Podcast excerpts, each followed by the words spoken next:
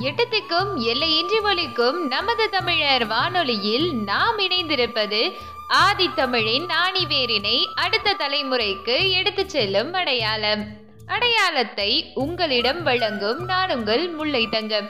ரொம்ப நாட்களுக்கு அப்புறமா மதுரை தமிழ் சங்கம் பற்றி பேச போறோம். மதுரை அப்படின்னு சொல்லும் பொழுது நம்ம எல்லார் மனசுக்கும் நிறைய நினைவுகள் ஞாபகம் வரும். அந்த ஊரில் இருக்கக்கூடிய மக்களின் பழக்க வழக்கம் உறவினர்களை விருந்தினர்களை அணுகக்கூடிய முறை கொண்டாட்டங்கள் கேளிக்கைகள் அங்க இருக்கக்கூடிய மகிழ்ச்சி ததுமண சம்பவங்கள் ஒவ்வொன்றையும் அணுகும் முறை. அழகர் கோவில் திருவிழாலிருந்து மீனாட்சி அம்மன் திருக்கல்யாணம் வரைக்கும் எல்லாமுமே பண்டிகைகள் தான் எந்த பக்கம் திரும்பி பார்த்தாலும் மதுரைன்னு சொல்லும்போது ஒரு கோவில் ஞாபகம் வரும். இந்த மாதம் இந்த திருவிழா முடிஞ்சிச்சுன்னா அடுத்த மாதம் இன்னொரு ஊர்ல இன்னொரு திருவிழா இருக்கும். ஏதோ ஒரு கொண்டாட்டம் இருந்துட்டே இருக்கும். உணவுக்கு பஞ்சமே இருக்காது. இரவு நேரங்கள்ல வந்தா கூட பசிக்கு சரியான உணவு கிடைக்கும் அப்படின்றது மதுரை வாசிகளின் நிதர்சனமான நம்பிக்கையா இருக்கு. மதுரைன்னு சொல்லும் பொழுது நம்ம மனசுக்குள்ள நிறைய நினைவுகள் அலைமோதிக்கிட்டே இருக்கும். காரணம் என்னன்னா நம்ம மதுரை அப்படின்னு சொல்லும் பொழுது மண்மனம் நம்ம ஊர்ல இருக்க மக்களுடைய அந்த பண்பாடு கலாச்சாரம் விழாக்களை அணுகுமுறை. ஏன்னா நம்ம ஊர்ல விழாக்கள் அப்படின்னும் போது ஒரு சிலர் காலையில திருமணம் வைப்பாங்க இன்னும் சிலர் இரவு நேரங்கள்ல திருமணம் வைப்பாங்க. திருமணத்துக்கு இருக்கக்கூடிய அந்த சீர்வரிசைகள்ல இருந்து ஒவ்வொன்றுமே தனித்துவம் வாய்ந்ததா இருக்கும். மதுரைன்னு சொன்னாலே இந்த பட்டாசு வெடிக்கக்கூடிய சத்தம் தான் ஏன் அப்படி சொல்றோம்னா அந்த அளவுக்கு பண்டிகைகள் இருக்கும். சீர்வரிசை தட்டுகள் ஒவ்வொன்றுமே வந்துட்டு மக்கள் எண்ணி எண்ணி பார்ப்பாங்க. அந்த அளவுக்கு நிறைய கோலாகலமான பண்டிகைகள்லாம் இருக்கும். மதுரைன்னு சொல்லும் பொழுது அந்த ஊர் மக்களுடைய வட்டார வழக்கு. எந்த ஊர் பொண்ணுக்கிட்ட வேணாலும் சிரிச்சு பேசலாம். மதுரை பொண்ணுக்கிட்ட கொஞ்சம் தள்ளி தான் பேசணும். அந்த அளவுக்கு கோபக்காரவங்களா ஒரு மிடுக்கா இருப்பாங்க நம்ம ஊர் பொண்ணுங்கன்னு சொல்ற அளவுக்கு மதுரை பெண்கள் மேல நம்ம வச்சிருக்கக்கூடிய மரியாதை. மதுரைன்னு சொல்லும் பொழுது அலைமோதக்கூடிய நிறைய விஷயங்கள்ல ஒன்று என்னன்னா அந்த ஊர்ல கடைபிடிக்கக்கூடிய பழக்க வழக்கங்கள் கோவில் திருவிழாக்கள். ஏன்னா அதிகமான காவல்கார சாமியிலருந்து அமைதியான அம்மன் சாமி வரைக்கும் எல்லா கடவுள்களுமே அதிகமாக கொழுவிருக்கக்கூடிய ஒரு இடமா இருந்துட்டு இருக்கு உணவுகள்னு சொல்லும் பொழுது சைவ பிரியர்களுக்கு ஒரு பக்கமும் அசைவ பிரியர்களுக்கு இன்னொரு பக்கமும் இருக்கும். பொம்மைகள் கொழுவுல வைக்க நவராத்திரி எப்படி இருக்கோ அதற்கு தகுந்த ஒரு குறிப்பிட்ட பகுதி இருக்கும்.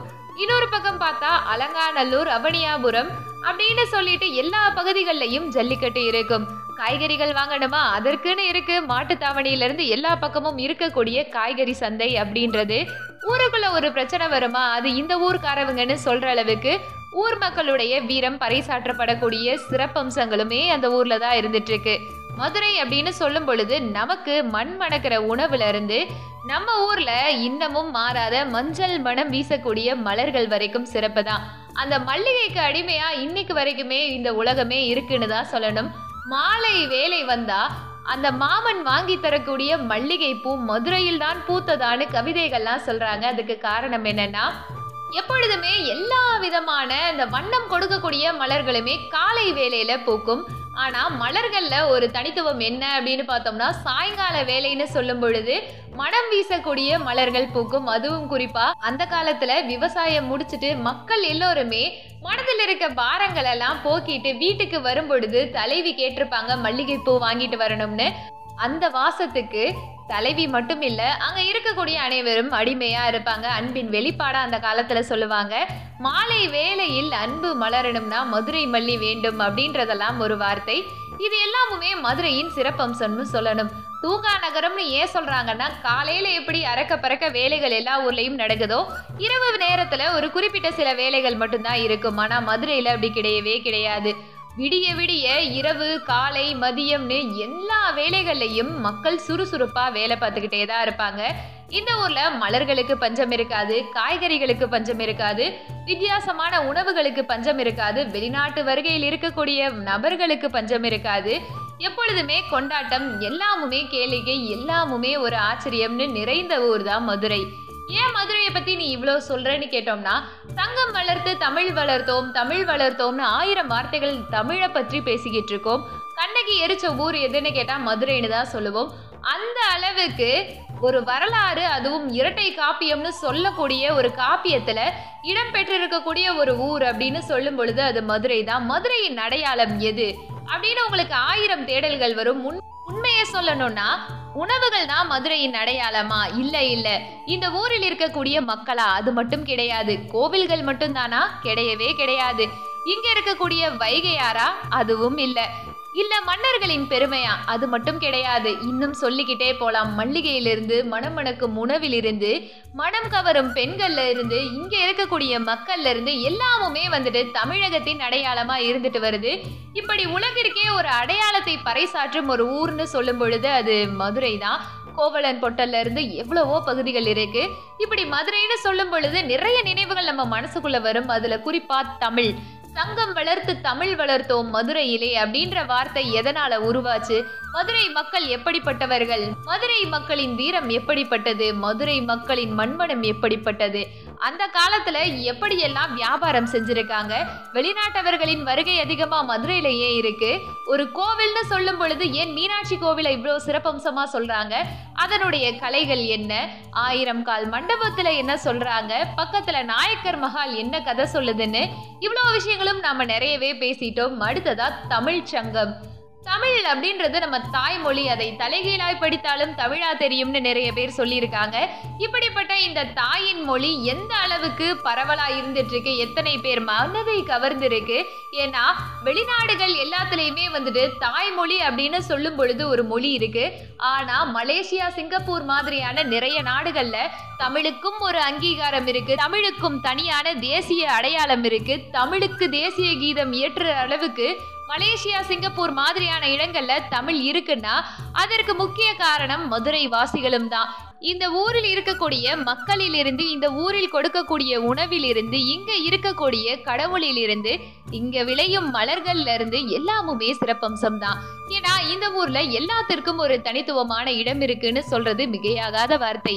அப்படி பார்க்கும் பொழுது மதுரை அப்படின்னு சொல்லும் பொழுது எனக்கு நிறைய ஞாபகங்கள் வரும். சிறு வயதுல நான் முன்னாடியே சொல்லியிருக்க மாதிரி குடும்பத்தோட மீனாட்சி அம்மன் கோவிலுக்கு போறது வெளியில நிறைய நகரங்கள் இருக்கு. வளையல்கார வீதியில வலம் வர்றது இங்க இருக்கக்கூடிய அங்காடி தெருக்கள் ஒவ்வொன்றையுமே வந்துட்டு கால்களால அளந்து போகக்கூடிய தன்மை அப்படின்றது ரொம்ப சிறப்பா இருக்கும். அதன் அடிப்படையில பார்த்தா மொழிக்கு தமிழ் எப்படி முக்கியத்துவம் கொடுக்கிறோம் நம்ம தமிழ் மொழியை என்னவா பாக்குறோம்னு நம்ம எல்லாருக்குமே நல்லா தெரியும்.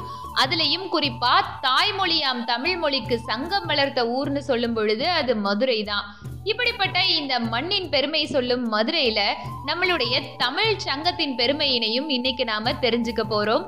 உண்மையிலேயே சங்கம் அப்படின்றது எதற்காகன்னா அந்த சங்கத்தின் மூலமாக தமிழ் மொழியில் இருக்கக்கூடிய புலவர்கள் கவிஞர்கள் கலைஞர்களின் திறமை வெளியில வரும். இதெல்லாம் தாண்டி அங்க இருக்கக்கூடிய கவிஞர்கள் தன்னுடைய படைப்புகளை புத்தகமாக வெளியிட்டு ஓலைச்சுவடிகள் மட்டும் இல்லாம அவை அனைத்திற்குமே ஒரு குழுவாக அமைத்து அதன் மூலமா வெளியுலகத்துக்கு இப்படி ஒரு படைப்பு இருக்குன்னு பாதுகாக்கப்படுறது மட்டும் இல்லாம அந்த கலைஞர்களுக்கு அங்கீகாரமும் சரியான சன்மானங்களும் கிடைக்கும். ஏழை கலைஞர்கள் நிறைய பேருடைய வாழ்க்கைக்கு ஒரு முக்கியத்துவம் கொடுக்கக்கூடிய இடமா இந்த மதுரை தமிழ் சங்கம் விளங்கி இருக்கு. ஆயிரத்தி தொள்ளாயிரத்தி ஒன்னாம் ஆண்டுல இருந்து இந்த சங்கம் தோற்றுவிக்கப்பட்டதாகவும் ஆயிரத்தி தொள்ளாயிரத்தி இரண்டுல செந்தமிழ் அப்படின்னு சொல்லக்கூடிய மாத இதழை கூட அவங்க வெளியிட்டிருக்காங்கன்னு சொல்றாங்க. யார் இதை வெளியிட ஆரம்பிச்சவர்னா பாண்டித்துரை தேவர் அப்படின்றவர் தான் இதை எல்லாத்தையுமே தோற்றுவிச்சிருக்காரு. இவர் வந்துட்டு நான்காம் தமிழ் சங்கம் அப்படின்ற பெயர்ல வந்து இந்த சங்கத்தை தோற்றுவிச்சிருக்காங்கன்னு சொல்றாங்க. மதுரை செந்தமிழ் கல்லூரியில இந்த சங்கத்தின் கீழே தான் இணங்குதாமா அதெல்லாம் தாண்டி மதுரை செந்தமிழ் கல்லூரி இந்த சங்கத்தின் கீழே தான் இயங்கிட்டு வருது. இந்த சங்கத்துல தமிழுக்கும் தமிழ் மொழியில் இருக்கக்கூடிய அந்த தமிழ் இலக்கியங்கள் எல்லாத்துக்குமான வளர்ச்சியை எப்படி கொண்டு வருது? எப்படி இப்ப புது புது ஆராய்ச்சிகள் தமிழ் மொழியில மதன் கார்கி அவர்கள் மாதிரி நிறைய மொழியியல் அறிஞர்கள் கொண்டு வராங்க? தமிழ் முதல்ல தோன்றுச்சா? இல்லனா சமஸ்கிருதம் தோன்றுச்சா? எந்த மொழி முதல்ல தோன்றி இருக்கு அதற்கான சான்றுகள் என்னன்னு நிறைய உரையாடல்கள் பெரிய பெரிய வாதாட்டம் போராட்டம்லாம் வருது இல்லையா? அதன் அடிப்படையில் உண்மையிலே சொல்லணும்னா யாரின் குறிக்கோள் எது? தமிழ் மொழி எது? அப்படின்னு தேடி அதற்கான அரும்பணி ஆற்றுறதுக்கு உதவியா இருக்கிறது மட்டும் இல்லாம திருக்குறள் கம்பர் உருவாக்கி இருக்கக்கூடிய அந்த ராமாயணம் இந்த நூல்களுடைய பெருமையை இந்த சங்கம் தோன்றதுக்கு முக்கிய ஒரு மையமா இருந்திருக்கு. ஏன்னா இந்த உலகமே அழிந்திருந்தா கூட எப்படியாவது ஒரு இலக்கியம் வந்து மக்களுடைய வாழ்க்கையில ஏதோ ஒரு மாற்றத்தை உருவாக்கும்னு சொல்லிட்டு வெளிநாட்டவர்கள் நிறைய பேர் என்ன பண்றாங்கன்னா திருக்குறளை பாதுகாக்க வேண்டிய நூல்களின் பட்டியல்ல வச்சிருக்காங்க. அந்த அளவுக்கு முக்கியத்துவம் கொடுக்கக்கூடிய அந்த திருக்குறளும் அதோடு சேர்ந்து முக்கியமான கம்பர் அவர் எழுதி இருக்கக்கூடிய ராமாயணம். இந்த ராமாயணம் அப்படின்றது ஏகபத்தினி விரதன்னு சொல்லக்கூடிய ராமர் செய்த தவறுகள் என்னென்னும் உண்மையிலே சீதை என்ன தவறு செஞ்சா? ராவணன் நல்லவனா கெட்டவனான்னு ஆயிரம் கேள்விகள் இருக்கும் பொழுது இவை அனைத்தையுமே சொல்லக்கூடிய ஒரு நூலா இருந்திருக்கு. இதன் பெருமையை சொல்றதுனாலதான் இந்த சங்கம் இன்னமும் சிறப்பா இருந்திருக்கு. கு கதிர்வே பிள்ளை அப்படின்னு சொல்லக்கூடியவர் ஆயிரத்தி எட்நூறு பக்கங்கள்ல அறுபத்தி மூணாயிரத்து தொள்ளாயிரம் சொற்கள்ல மூன்று பாகங்கள் கொண்ட தமிழ் சொல்லகராதியை உருவாக்கி தமிழ் சங்க அகராதி அப்படின்ற பெயர்ல மறுபதிப்பா முதல் பாகம் ஆயிரத்தி தொள்ளாயிரத்தி பத்துலையும் ரெண்டாவது பாகத்தை ஆயிரத்தி தொள்ளாயிரத்தி பனிரெண்டுலையும் மூன்றாவது பாகத்தை ஆயிரத்தி தொள்ளாயிரத்தி இருபத்தி மூணுலையும் தமிழ் சங்கத்துல இருக்கக்கூடிய எல்லோராலையுமே அச்சிட்டு கொடுத்துருக்காங்க. நான்காம் தமிழ் சங்கம் தமிழுக்கு ஆற்றி இருக்கக்கூடிய தொன்று இது எல்லாத்தையுமே பாராட்டி இரண்டாயிரத்தி பனிரெண்டுல ஏப்ரல் மாதம் பதிமூணாம் தேதி நடைபெற்றிருக்கக்கூடிய நந்தன வருட புத்தாண்டு விழாவில் அன்றைக்கான அந்த முதல்வர் ஜே ஜெயலலிதா அவர்கள் என்ன பண்ணியிருக்காங்கன்னா தமிழ்தாய் விருது வழங்கி சிறப்பிச்சிருக்காங்க. இந்த நிகழ்வின் போது என்ன நடந்திருக்குன்னா நான்காம் தமிழ் சங்கத்துக்கு கூட ஐந்து லட்சம் ரூபாய் வந்து ரொக்க தொகையை கொடுத்திருக்காங்களாமா ஒரு கேடயமும் வழங்கப்பட்டிருக்கு. இந்த மாதிரியான பாராட்டுகள் அனைத்துமே இந்த தமிழ் சங்கத்துக்கு கிடைக்கப்பெற்றவைன்னு அந்த காலத்துல சொல்லிக்கிட்டு இருக்காங்க. மதுரையின் அடையாளம் எது? அப்படின்னு பேசிக்கிட்டு இருக்கும் பொழுது தமிழ் சங்கம் அதுவும் நான்காம் தமிழ் சங்கத்தை பற்றி நிறைய விஷயங்கள் பேசிக்கிட்டு இருந்தோம். அதன் அடிப்படையில பார்த்தா இந்த தமிழ் சங்கத்தை நிறுவியவர் யார் அப்படின்னு ஒரு கேள்வி வரும். நாமளும் பதில் சொல்லியாச்சு. பொன் பாண்டித்துறை தேவர் அவர்கள் தான். இவரை பத்தி ஒரு சில விஷயங்கள் தெரிஞ்சுக்கலாம். அதாவது இவர் மதுரையில் இருக்கக்கூடிய அந்த நான்காம் தமிழ் சங்கத்தினுடைய அமைப்புல ஒருத்தரா இருந்திருக்காரு. சிறந்த தமிழறிஞர்களும் கூட. அப்படி இருக்கும்போது நான்காம் தமிழ் சங்கத்துல முதல் தலைவரா பணியாற்றினது மட்டும் இல்லாம செந்தமிழ் அப்படின்ற இதழையுமே வெளியிடுறதுக்கு உதவியா இருந்திருக்காரு. கப்பலோட்டிய தமிழன் வாவுசியுடைய சுதேசி கப்பல் விடக்கூடிய பணிக்கும் பொருளுதவி யார் பண்ணியிருக்கானா? இவர் தான் நிறையவே உதவி பண்ணியிருக்காராம். இத்தனை பெருமைக்குரியவர் யாரு அப்படின்னு யோசிக்கும் பொழுதுதான் பொன் பாண்டித்துறை தேவருடைய பெயர் வருது. இவரு ராமநாதபுரம் தமிழ்நாட்டில் இருந்திருக்காரு. இவருடைய பிறப்பு அப்படின்றது இருபத்தி ஒன்று மூன்று ஆயிரத்தி எட்நூத்தி அறுபத்தி ஏழுல நிகழ்ந்திருக்கு. சொல்ல போனோம்னா இவர் என்னெல்லாம் பண்ணியிருக்காரு அப்படின்னு கேட்கும் பொழுது தமிழ் மொழிக்கான ஆராய்ச்சிகள் அந்த கவிஞர்களுக்கான கலைஞர்களுக்கான அங்கீகாரம் மொழியியல் வல்லுநர்களுக்கான தூண்டுதல் இதை எல்லாத்தையுமே கொடுத்திருக்காரு. உண்மையிலே இவருக்கு கிடைத்த பட்ட பட்டமானது வள்ளல் பட்டம். இவர் சைவ சமயத்தை சேர்ந்தவரும் கூட. பாண்டித்துறை தேவர் அப்படின்றவர் பாலவனத்தம் ஜமீன்தாரா அந்த காலத்துல இருந்திருக்காரு. மதுரை தமிழ் சங்க தலைவர்னு அந்த காலத்துல நிறைய பேர் சொல்லியிருக்காங்க. தலைமை புலவர் அந்த காலத்துல இருக்கக்கூடிய சிறந்த புலவர்கள்ல இவர் தான் முக்கியமானவரும் கூட. செந்தமிழ் கலாவி நோதர் அப்படின்னு இவருக்கு நிறைய பட்டங்கள் கொடுத்துருக்காங்க. செந்தமிழ் பரிபாலகர் அப்படின்னு கூட நிறைய மக்கள் சொல்லியிருக்காங்களாமா? தமிழ் வளர்த்திருக்கக்கூடிய வள்ளர் பிரபு சிகாமணி இந்த மாதிரியான நிறைய பட்டங்கள் இவருக்கு வழங்கப்பட்டிருக்கு. சொல்லப்போனா மூவேந்தரும் போய் முச்சங்கமும் போய் பாவேந்தரும் குறைந்து பழைய நூலுரைகளும் மறைந்து பாடி பாடுகின்ற அப்படின்ற வார்த்தைக்கு இணங்க இவர் தான் இருந்திருக்காருன்னு அந்த காலத்தில் சொல்லியிருக்காங்க. சொல்லப்போனால் மதுரை மாநகர்லேயே வந்துட்டு தமிழ் சங்கத்தை வந்து கூட்டி அதன் மூலமாக நிறைய அருந்தமிழ் நூல்கள் உருவாக்கப்பட்டிருக்கு. ஒரு சங்கம் எதற்காக உருவாக்கப்படுவாங்கன்னா அதில் இருக்கக்கூடிய கொள்கைகளை பின்பற்றுறதுக்காக. அப்படி பார்த்தோம்னா மதுரை தமிழ் சங்கம் அப்படின்றது தமிழ் மொழியியல் வல்லுநர்களை ஊக்குவிக்கிறதுக்கு நிறைய கலைஞர்களை கொண்டு வரதுக்கு நூல் வல்லுநர்களையும் தமிழ் நூல்கள் உருவாக்குறதையும் புது புது நூல்கள் கண்டுபிடிக்கிறதுக்குமாக தான் இந்த சங்கம் உருவாக்கப்பட்டிருக்கு. அதுவும் தாயகம் வந்து மதுரையாக இருக்கு அப்படின்றது சிறப்பம்சம் தான் இவருடைய பிறப்பு அப்படின்றது இவர் தேவர் மரபுல தோன்றினவராமா? பொன்னுச்சாமி தேவருக்கு மூன்றாவது மகனா? ஆயிரத்தி எட்நூத்தி அறுபத்தி ஏழாம் ஆண்டு பங்குனி இருபத்தி ஒன்றாம் நாள் பிறந்திருக்காரு. பொன்னுச்சாமி தேவர் அவருடைய பாலிய நண்பன் யாரு அப்படின்னு பார்த்தோம்னா ராமநாதபுரம் மன்னர். அவருக்கு அமைச்சராகவும் இவர் இருந்திருக்காரு. இவர் சிறுவராக இருக்கும் போதே வந்து அப்பா இறந்து போன காரணத்தினால சேஷாதிரி ஐயங்கார் அப்படின்னு சொல்லக்கூடியவருடைய மேற்பார்வையில தான் இவர் வளர்ந்திருக்காரு. அவருடைய மேற்பார்வையில இருக்கும் பொழுது அழகர் ராஜ் அப்படின்ற தலைப்புல தமிழ் புலவர் இவருக்கு வந்து நிறைய விஷயங்கள் கற்றுக் கொடுத்துருக்காரு. ஒரு சிறந்த தமிழ் ஆசானா இருந்திருக்காரு. இவருடைய அந்த தமிழ் மொழி தேடல் சங்கம் உருவாக்குறதுக்கு அவரும் முக்கிய காரணமும் கூட. வழக்குரைஞர் வெங்கடேஸ்வர சாஸ்திரி இவருடைய ஆங்கில ஆசிரியரா இருந்திருக்காரு அந்த காலத்துல. இவங்க எல்லாருமே சேர்ந்துட்டு ரொம்ப ஆர்வமா வந்து கல்வி கட்டுறது மட்டும் இல்லாம ரெண்டு மொழிகள்ல நல்ல தேர்ச்சி பெற்று ராமநாதபுரத்துல சிவர்ஸ்டஸ் அப்படின்னு சொல்லக்கூடிய ஆங்கிலேயருக்கு நடத்தப்பட்டிருக்கக்கூடிய உயர் பள்ளியில வந்து மேல்நிலை கல்வி கற்றிருக்காங்க. சேஷாதிரி ஐயங்கார் அப்படின்னு சொல்லப்படக்கூடியவர் வந்து மேற்பார்வை செய்யப்பட்ட தேவருடைய சொத்துக்கள் எல்லாமுமே இவருடைய பதினேழு வயதை அடைந்தவுடனே இவர்கிட்டயே கொடுக்கப்பட்டிருக்கு. இந்த சொத்துக்கள்ல பாலவனத்தம் ஜமீனும் அதுல முக்கியமா ஒன்னா அடங்குமா? இது மட்டும் இல்லாம இவர் இளம் வயதிலேயே நல்ல தேர்ச்சி படிப்புல ஆர்வம் இதெல்லாம் தாண்டி இவர் இந்த கலை மட்டும் இல்லாம உடலையும் தன்னோட கட்டுக்குள்ள வைக்கக்கூடிய திறன் படைத்தவரா அந்த காலத்துல இருந்திருக்காரு. இந்த அர்ப்பணிப்பு தான் அவருக்கு தமிழ் துறையின் மேலும் நிறைய விஷயங்கள் மேலும் ஈர்ப்பு வர்றதுக்கு முக்கிய காரணமா இருந்திருக்கு. அடுத்ததா இந்த மதுரையின் நான்காம் தமிழ் சங்கம் பற்றின ஒரு சில குறிப்புகள். அதாவது என்ன அப்படின்னு யோசிச்சோம்னா முதல்ல இந்த உலக தமிழ் மொழியை செம்மொழியா கொண்டு வரதுக்கான முயற்சிகள்லாம் நம்ம நிறைய ஆண்டுகளா கொண்டு வந்துட்டு இருக்கோம் மும்மொழி கொள்கை தேவையில்லை எங்க தாய்மொழியிலே கல்வி கற்கிறோம்னு சொல்லிட்டு போராட்டம் பண்ணக்கூடிய நபர்களும் நாம தான். அப்படி இருக்கும் பொழுது உலக தமிழ் செம்மொழி மாநாடு அப்படின்ட்டு நம்மெல்லாம் சிறு வயதுல பள்ளி படிக்கும் காலத்துல நடந்தது. அது கோவையில கடந்த ஜூன் இருபத்தி மூணாம் தேதி அப்போல இருந்து ஆரம்பிச்சு இருபத்தி ஏழாம் தேதி வரைக்கும் நடைபெற்றது. குறிப்பா அதுல செம்மொழிக்கான வளர்ச்சிக்கும் அதற்கான நிறைய முயற்சிகளும் செயல் திட்டங்களும் வகுக்கப்பட்டது. இத கொஞ்சம் கொஞ்சமா தொடர்ந்துதான் தமிழ் சங்கம் வளர்த்திருக்கக்கூடிய அந்த மதுரையில செம்மொழி சங்கம் அப்படின்ற ஒரு பகுதியை தனியா அமைத்து அதன் மூலமா தமிழ் சங்கமா விரிவும் படுத்தியிருக்காங்க.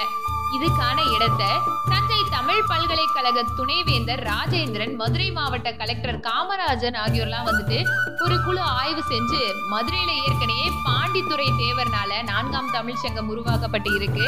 அந்த தமிழ் வளர்ச்சிக்கு பல்வேறு பணிகள் செயல்பட்டு குறிப்பிடத்தக்கதா இருக்கு. அந்த பகுதியிலேயே வச்சுக்கலாம்னு சொல்லியிருக்காங்க. இதன் அடிப்படையில தான் அந்த செம்மொழி தேர்ச்சி எல்லாமுமே நடந்தது. இப்படிப்பட்ட தமிழின் அந்த நான்காவது சங்கம் நம்ம கூகுள்ல சர்ச் பண்ணும்போது வர்றது மட்டும் இல்லாம நம்ம தமிழ் மொழியானது எப்படியெல்லாம் சங்கங்களின் மூலம் வளர்க்கப்பட்டது? முதல்ல சங்கம்னா நம்ம முன்னாடியே சொல்லிட்டோம். ஒரு மொழி சார்ந்த தேடல்கள் அங்க இருக்கும். அதற்கான சான்றுகள் நிறைய இருக்கும். தமிழ் மொழின்னு சொல்றோம். அதன் ஆரம்ப அந்த குழந்தை நிலைன்னு ஒன்று இருக்கும். அந்த இடத்துல இருந்து ஆரம்பிச்சு இப்ப தனி தமிழ் எழுத்துக்கள் நாமளே வந்துட்டு காலப்போக்குல நிறைய மாற்றங்கள் உருவாக்கி தமிழ் எழுத்துக்கள் ஒவ்வொன்றும் தனித்தனியா பிரிஞ்சு முன்னாடி ஒட்டா இருக்க மாதிரி இருந்த எழுத்துக்கள் மாறி மாறி மாறி அதற்குன்னு ஒரு தனி வடிவம் கொடுத்திருக்கோம். அந்த எழுத்துக்கள் வரைக்கும் இருக்கக்கூடிய பரிணாமம் அந்த இடத்துல இருக்கும். தமிழ் சான்றுகள் ஓலைச்சுவடிகள்ல இருந்து செப்பேடுகள்ல இருந்து நிறைய தமிழ் சார்ந்த கல்வெட்டுகள் அதற்கான ஆராய்ச்சியின் மூலக்கூறுகள் இது எல்லாமுமே அந்த பகுதியில் இருக்கும். அதெல்லாம் தாண்டி கொஞ்சம் கொஞ்சம் நிறைய மாற்றங்களுக்கு உட்பட்டிருக்கக்கூடிய நிறைய விஷயங்கள் அந்த இடத்துல இருக்கும். இது எல்லாமுமே அந்த தமிழ் சார்ந்த தேடல்களுக்கு தான் உதாரணமா இருக்கு. அதுக்கப்புறமா அந்த சங்கத்துல அந்த காலத்துல எந்தெந்த புலவர்கள் இருந்திருக்காங்க சங்கம் அப்படின்றது என்ன மாதிரி செயல்பட்டு இருக்கும் அந்த சங்கத்துல இருக்கக்கூடிய புலவர்களுக்கு கொடுக்கப்பட்ட மரியாதை என்ன? அவர்களின் படைப்புகள் எந்த மாதிரி கௌரவிக்கப்பட்டிருக்கு? அதற்கு பரிசுகள் எப்படி கொடுத்திருக்காங்க? ஒரு படைப்பு அப்படின்றது எதன் அடிப்படையில உருவாக்கப்பட்டிருக்கும்னு நிறைய கேள்விகள் இருக்கும். அதற்கான பதில்களும் அங்கதான் இருக்கும். இதுதான் தமிழ் சங்கம் அப்படின்றது. கட்டடம் அப்படின்றத தாண்டி அதற்குள்ள இருக்கக்கூடிய விஷயங்கள் நிறைய பேருடைய படைப்புகளா இருக்கும் நிறைய பேருடைய தேடல்களா இருக்கும். அந்த காலத்தில் இருந்திருக்கக்கூடிய நிறைய கவிஞர்கள் கலைஞர்களுடைய அனைத்து விதமான அறிவு பசி தேடல்களும் அந்த இடத்துல இருக்கும்னு சொல்லலாம். இவை எல்லாமுமே ஒரு சேர இருக்கக்கூடிய விஷயங்கள் தான். அந்த காலத்தில் இருக்கக்கூடிய அந்த தமிழ் சங்கத்துல இருந்திருக்கும்னு சொல்லலாம். அவை எல்லாமுமே காலமாற்றம் வந்த போதும் இப்பொழுதும் பாதுகாக்கப்படுது. ஏன்னா தமிழ் அப்படின்னு சொல்லும் பொழுது வெளிநாட்டவர்கள் நம்ம தாய்மொழிக்கு ரொம்பவுமே முக்கியத்துவம் கொடுக்கறாங்க. அப்படி இருக்கும் பொழுது இங்க இருக்கக்கூடிய மதுரை வாசிகள் மட்டும் இல்லாம தமிழகத்தில் இருக்கக்கூடிய எத்தனை நபர்கள் இங்க இருக்கக்கூடிய இந்த மதுரை தமிழ் சங்கத்தை வந்து பார்க்கணும். ஏன்னா நம்ம தமிழை வந்து சீம்பவளம் அப்படின்னு ஒரு இளவரசி தமிழ் பெண்ணா இருந்திருக்காங்கன்னு நம்புறோம். அப்படி இருக்கும் பொழுது அது உண்மையா இல்லையான்னு ஆராய்ச்சி பண்றதுக்கு நம்ம தமிழ் கசடுகள் அப்படின்னு சொல்லக்கூடிய ஒரு சில விஷயங்கள் இருக்கு. நாம பண்ணியிருக்கக்கூடிய தவறுகள். எதனால இவை எல்லாமுமே மாறி இருக்கு? குமரிகண்டம்னு ஒரு விஷயம் இருந்திருந்தா எவ்வளவு படைப்புகள் வந்திருக்கும்? குமரிகண்டத்தில் எவ்வளவு தமிழர்கள் உயிரோட இருந்திருப்பாங்க?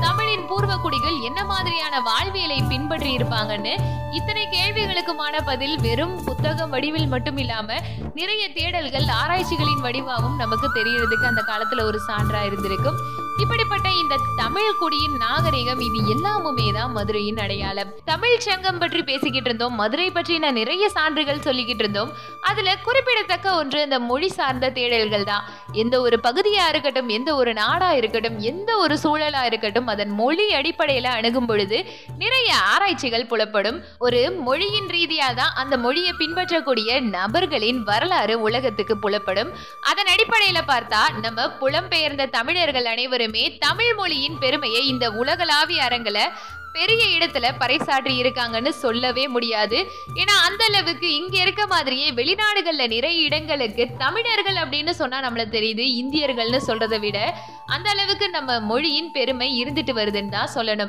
இந்த மொழிப்பற்று அப்படின்றது அந்த வார்த்தை ரீதியா மட்டும் இல்லாம அதன் கலையின் ரீதியாகவும் தமிழ் மொழி மட்டுமே வந்து நமக்கு நிறைய கலைகள் நாட்டுப்புற கலைகள்ல இருந்து நாட்டுப்புற பாடல்கள்ல இருந்து கலை சொற்கள்ல இருந்து எல்லாத்தையுமே கொடுத்திருக்குன்னு சொல்லலாம். நம்ம மொழிக்குள்ள ஆயிரம் வட்டார வழக்குகள் இருக்கும். ஒவ்வொரு வட்டார வழக்குக்கும் ஒரு தனி அழகு தனி தொனி தனி உச்சரிப்புன்னு சொல்லலாம். இருக்க பகுதிக்கு நம்ம குடிக்கக்கூடிய நீரின் அடிப்படையில இந்த வார்த்தை வரும். அதாவது சிறுவாணி தண்ணி குடிச்சா இந்த மாதிரி குரல் இருக்கும். இப்படின்னு நிறைய வார்த்தைகள் நம்ம ஊருக்குன்னே சொல்லுவோம். அந்த அளவுக்கு வார்த்தை உச்சரிப்புல இருந்து பழக்க வழக்கங்கள்ல இருந்து நெறிமுறைகள்ல இருந்து கலாச்சார பண்பாடுகள்ல இருந்து தமிழர்களுக்குள்ள நிறைய வித்தியாசமான சூழல்கள் இருக்கு. இதை எல்லாத்தையுமே வந்துட்டு வெளிநாட்டவர்கள் விரும்பி தெரிஞ்சுக்கணும்னு நினைக்கிறாங்க. தமிழர்கள் அப்படின்னா ஏன் இந்த அளவுக்கு இருக்காங்க? ஏன்னா எந்த ஒரு நாட்டிலையுமே வந்து தமிழர்களுக்குன்னு ஒரு தனி இடம் இருக்கு வேலை வாய்ப்பும் இருக்கு. இந்தியர்கள் அப்படின்னு பொதுப்படையில சொல்றதை தாண்டி தமிழன் அப்படின்னும் பொழுது ஒரு மொழியை அணுகக்கூடிய திறன் தாய்மொழியான தமிழுக்கு எவ்வளவு முக்கியத்துவம் கொடுக்கிறோமோ அந்த அளவுக்கு வெளிநாட்டில் இருக்கக்கூடிய எந்த ஒரு மொழியையும் உச்சரிக்கிறது மட்டும் இல்லாம அந்த மொழியை அணுகக்கூடிய சூழலும் ரொம்பவுமே சிறப்பா இருக்குன்னு தான் சொல்லணும். நம்ம தாய்மொழி அப்படின்றது ரொம்பவுமே அழகான ஒரு மொழி அப்படின்றத வெளிநாட்டவர்களுக்கும் புரிய வச்ச பெருமை நம்ம புலம்பெயர்ந்த தமிழர்களுக்கு தான் இருக்கு. ஏன்னா அந்த அளவுக்கு மலேசியா மாதிரியான பகுதிகளிலையும் சரி சிங்கப்பூர் மாதிரியான பகுதிகளிலையும் வரக்கூடிய பிரதமர்கள் எல்லோருமே தமிழர்களுக்கு முக்கியத்துவம் கொடுக்கறாங்க. நம்ம தமிழரின் பெருமையை பேசுறாங்க. தமிழ் மக்களுடைய நாகரிகத்தை புரிய வைக்கிறாங்க. தமிழர்களுடைய ஒவ்வொருத்தருடைய தனித்தன்மையையும் சரி தனி அடையாளத்தையும் வெளிப்படுத்துறாங்கன்னு தான் சொல்லணும். இப்படி நம்ம தாய்மொழியான தமிழ் அப்படின்றது வந்து ரொம்ப சிறப்பம்சம் வாய்ந்ததா மட்டும் இல்லாமல் தனித்துவம் நிறைந்ததா இருந்து இன்றளவுக்கும் அனைவரின் பெருமையை விளக்கக்கூடியதா இருக்குன்னு தான் சொல்லலாம். ஏன்னா வந்து நம்ம பார்க்கக்கூடிய படங்கள் வேணா வந்து இந்தி படங்கள் விரும்புவோம் கொரிய படங்கள் விரும்புவோம் வெளிநாட்டில் இருக்கக்கூடிய ஆங்கில படங்கள் விரும்பலாம். ஆனா அந்த நபர்கள் கூட தமிழ் கலாச்சாரத்தை தெரிஞ்சுக்கணும்னு தான் நினைக்கிறாங்க. தமிழர்களுடைய அந்த சீலை கட்டு தமிழர்களுடைய அந்த வேட்டி நாகரிகம் தமிழர்களுடைய அந்த பேச்சு தமிழர்களுடைய உணவு முறைகள் விருந்தினரை உபசரிக்கும் மாண்பு இலை போடுறதுலேருந்து வெற்றிலை சாப்பிட்றதுலேருந்து வீடுகளில் தொங்க விடக்கூடிய அந்த எலுமிச்சம் பழத்துலேருந்து இத்தனை விஷயங்களையுமே தமிழர்கள் எதுக்காக பண்ணுறாங்க தமிழ் மொழினா ஏன் இப்படி இருக்கு? தண்ணீர்ல பிரசவம் பார்த்துருக்காங்க அந்த காலத்துல தமிழர்கள் அப்படின்ற பெருமை எல்லாம் எப்படி வந்தது? உண்மையிலேயே கடவுள் பக்தி இருக்கா? செவ்வாதோஷம்லாம் ஏன் கொண்டாடுறாங்க? அப்படி ஒரு விஷயம் இருக்கா? இது எல்லாருமே தமிழ் அப்படின்னு சேர்த்து நாம தேடிக்கிட்டு இருக்கோம். அந்த காலத்துல ஆமைகளை எதுக்காக தமிழர்கள் வளர்த்துருக்காங்க? வீட்டோட கதவை ஏன் கலக்கக்கூடாதுன்னு இவ்வளோ விஷயங்களுக்கும் பதிலையும் நாம சொல்லியிருக்கோம் தேடலையும் உருவாக்கியிருக்கோம். இத்தனை வார்த்தைகளையுமே பழமொழியா மட்டும் இல்லாம கிண்டல் மொழியாவும் அந்த காலத்து பாட்டி தாத்தா எல்லாருமே சொல்லியிருக்காங்க. அந்த அளவுக்கு நம்ம தாய்மொழியாம் தமிழ் மொழி உலக அரங்கில் நம்ம தமிழ் பெருமையை விளக்கக்கூடியதா இருக்கு அப்படின்ற வார்த்தைக்கு இணை வேற எதுவுமே கிடையாது. அப்படி இருக்கும் பொழுது இந்த தமிழின் அடையாளம் அப்படின்றது மதுரை மண்ணும் மதுரை வாசிகளும் தான். அதிகமான தமிழரின் பெருமை வெளியுலகத்துக்கு தெரியறதுக்கு இந்த மதுரை வாசிகள் தங்களுடைய உணவு. அங்க இருக்கக்கூடிய ஜல்லிக்கட்டு அங்க இருக்கக்கூடிய மல்லிகை மலர் அந்த மக்களின் மாண்பு கோவில்கள் மூலமா தான் தெரியப்படுத்துறாங்க. வெளிநாட்டவர்கள் இந்தியாவுக்கு வருகை புரிந்ததும் மதுரைக்கு வரணும்னு ஆசைப்படுறதுக்கு காரணம் அங்க இருக்கக்கூடிய நிறைய இருப்பிடங்கள் அங்க இருக்கக்கூடிய கோவில்கள் அதில் இருக்கக்கூடிய வரலாறு. அதனால மதுரை அப்படின்றது தமிழின் சிறந்த அடையாளமா விளங்குது அப்படின்றதுக்கு மாற்று கருத்து வேற எதுவுமே கிடையாது. இன்னைக்கான அடையாளம் மாதிரி நாளைக்கும் ஒரு சிறப்பான அடையாளத்துல நாம இணைவோம். அதுவரை தொடர்ந்து இணைந்திருங்கள் நமது தமிழர் வானொலியில். உங்களிடமிருந்து விடைபெறவிருக்கும் நான் உங்கள் முல்லை தங்கம் நன்றி.